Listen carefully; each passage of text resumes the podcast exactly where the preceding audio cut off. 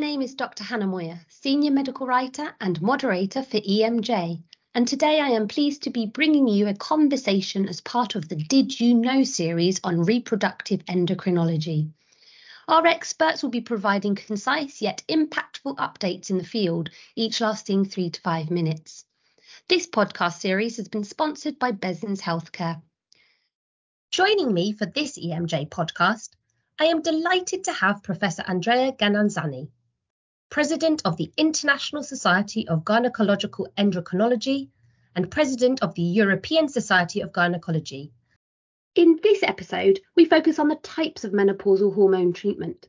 When contemplating menopausal hormone treatment, a variety of factors can be considered, including the type of hormone. Body identical hormones and bioidentical hormones are both used in the treatment of menopause related symptoms, but they have some important distinctions. Professor Genazzani provides clarity on the regulation of these treatment options.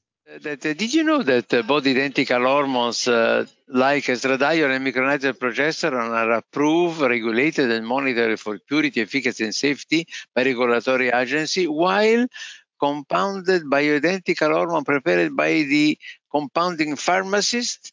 This means that we have no security. We have who will regulate the purity, security, and the efficacy of the compound done directly in the back of the pharmacy. This depends from the pharmacist, but this depends also from the source where he is buying the material to put together.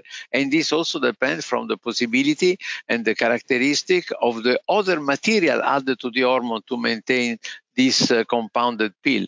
I am. Uh, I think that we have uh, to be sure for our patients uh, that the treatment that we give them is done in the proper way, is as it is regulated, then is done with the same characteristic for purity, efficacy, safety, who are needed for the treatment of our patient. We cannot take material done on the back of a pharmacy. Thank you for sharing this insight as part of the Did You Know series in menopause with our audience. We appreciate your time in today's discussion. Well, that concludes today's conversation. If you enjoyed this episode, you can find more of the Did You Know series on menopause on your preferred podcast platform or by visiting emjreviews.com. Until next time, take care and goodbye for now.